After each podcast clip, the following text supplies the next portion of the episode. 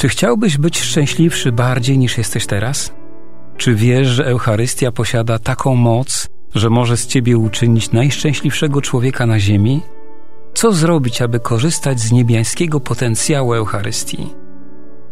Na te pytania odpowiem w audycji Jak rozkochać się w Eucharystii. Ojciec Zbigniew Ptak.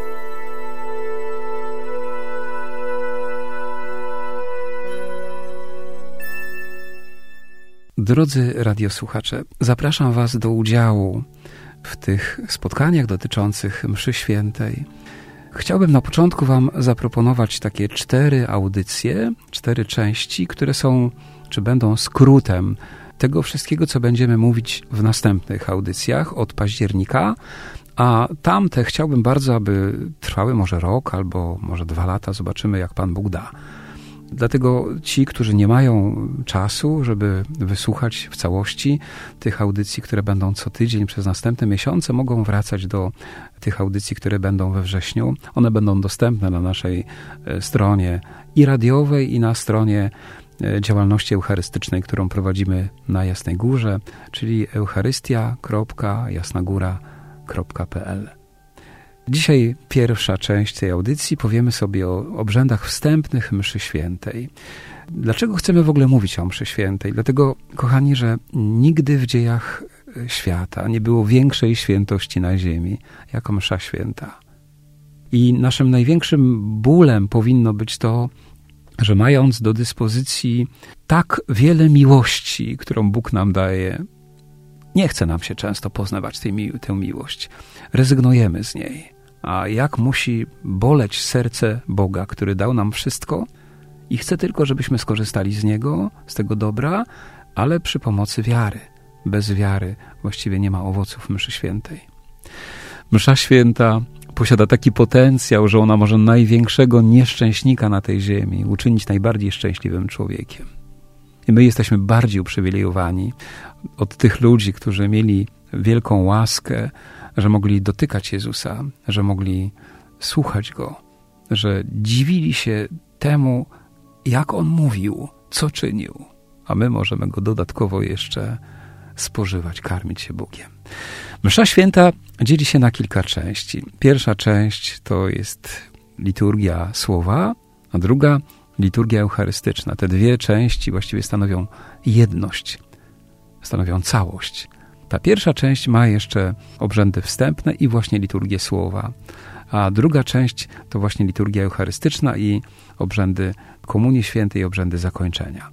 W pierwszej audycji powiemy sobie właśnie o tych obrzędach wstępnych mszy świętej. Pierwszy element tych obrzędów w ramach tego naszego skrótu, kiedy, e, kiedy chcielibyśmy całość e, zmieścić w czterech krótkich audycjach, to pocałunek ołtarza. Wielu myśli, że msza święta rozpoczyna się od znaku krzyża. Ona wcześniej rozpoczyna się niż znak krzyża, ale chcielibyśmy dzisiaj powiedzieć tylko o pocałunku ołtarza. Kiedy kapłan podchodzi do ołtarza i całuje ołtarz, to on tak naprawdę całuje Jezusa, bo ten ołtarz jest znakiem Jego obecności. A każdy z nas, patrząc na to, co robi kapłan, jest zaproszony do tego, aby również duchowo, wewnętrznie pocałować Jezusa. Jak? Święci mówią, że to nasza dusza powinna pocałować duszę Jezusa. Zobaczcie, kochani, jaka perspektywa jest nam zaproponowana już na samym początku mszy świętej. Właśnie przez cały ten czas tych spotkań eucharystycznych będziemy sobie mówić o naszej wewnętrznej postawie podczas mszy świętej. Praktycznie od niej wszystko zależy i od niej e, zależy to przede wszystkim, jak jakie będą owoce mszy świętej, co z tego wyniknie, że jesteśmy na Eucharystii. A więc y, najpierw pocałunek, bardzo głęboki, miłosny znak, który pokazuje nam, że we mszy świętej wszystko należy do sfery miłosnej. Proszę zobaczyć, że msza święta rozpoczyna się pocałunkiem i kończy się pocałunkiem. I te dwa pocałunki jak klamra spinają całą mszę świętą, a przez nie Pan Bóg tak jakby każdemu z nas powiedział w ten sposób, zobacz, we mszy świętej chodzi tylko o miłość. Tylko o miłość. I tylko wtedy, kiedy w miłosny sposób będę ją przeżywał, będę w niej uczestniczył, coś z niej zrozumiem. A teraz drugi element obrzędów wstępnych, znak krzyża znak krzyża rozpoczyna mszę świętą i kończy mszę świętą.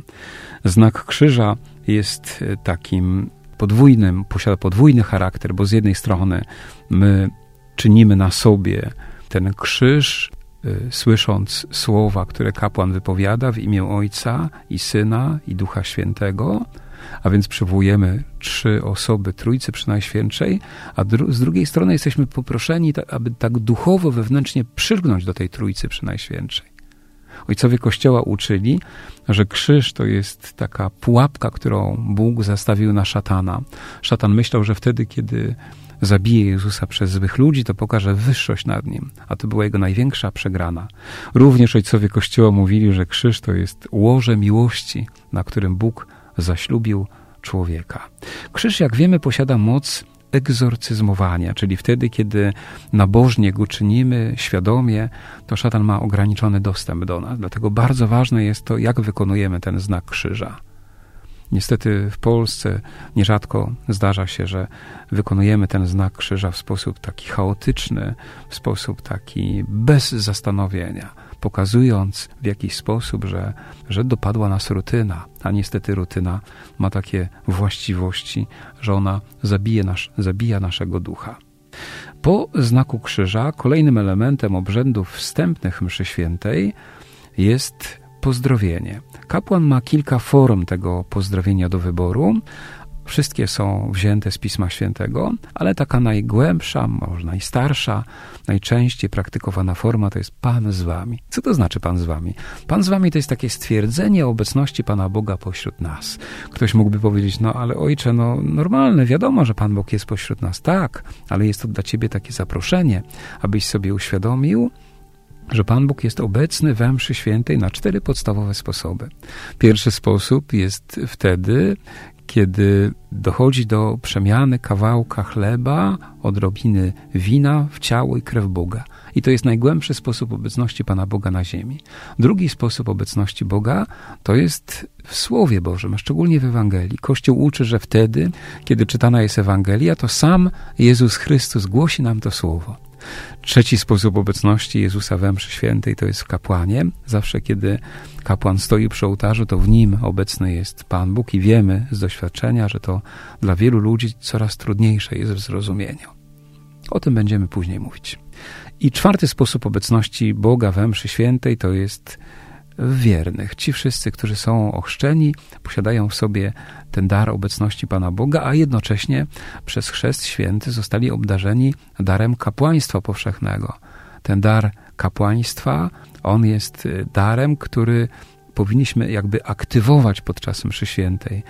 W następnych y, spotkaniach powiemy sobie, na czym polega właśnie to uruchamianie tego daru podczas mszy świętej. Na słowa Pan z wami, wierni odpowiadają i z duchem Twoim.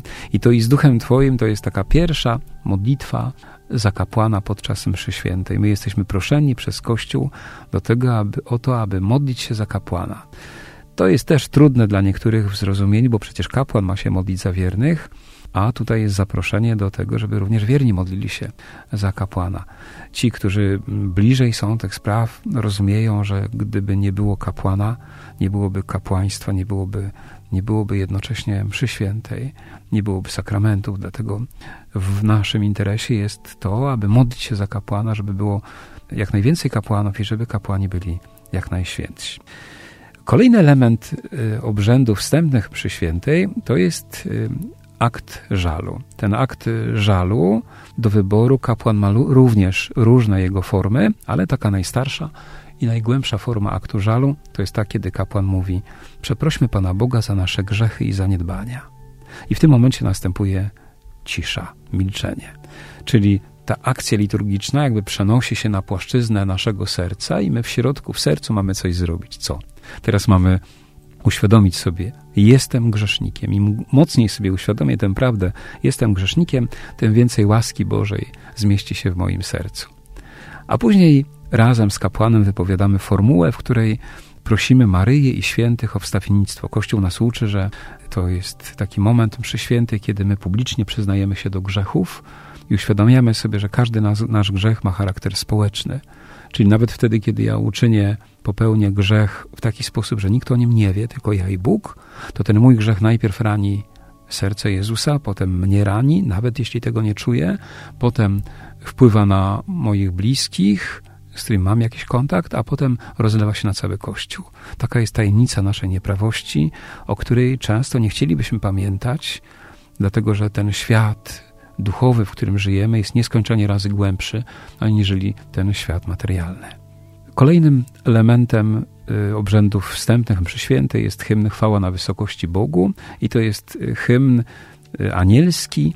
Ta anielskość tego hymnu ma dwojaki charakter. Najpierw dlatego, że aniołowie w Betlejem jako pierwsi w części ten hymn zaśpiewali, a później dlatego, że ta liturgia w tym momencie łączy się z liturgią niebiańską. One się współprzenikają.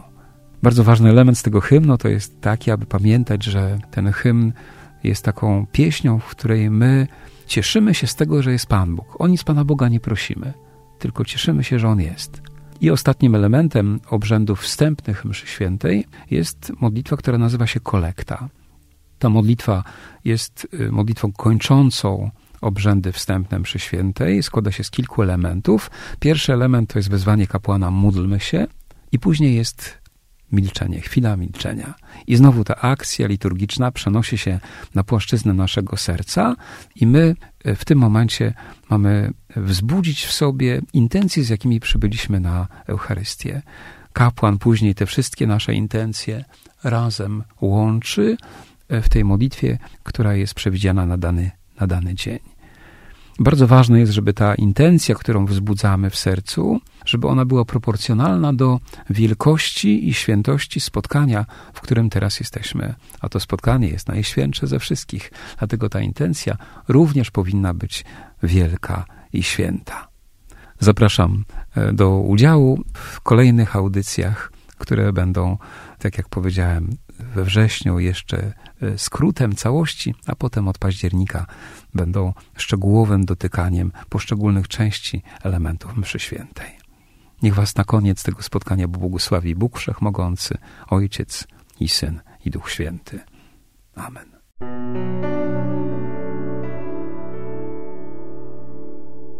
Czy chciałbyś być szczęśliwszy bardziej niż jesteś teraz? Czy wiesz, że Eucharystia posiada taką moc, że może z ciebie uczynić najszczęśliwszego człowieka na ziemi? Co zrobić, aby korzystać z niebiańskiego potencjału Eucharystii? Na te pytania odpowiem w audycji Jak rozkochać się w Eucharystii. Ojciec Zbigniew Ptak.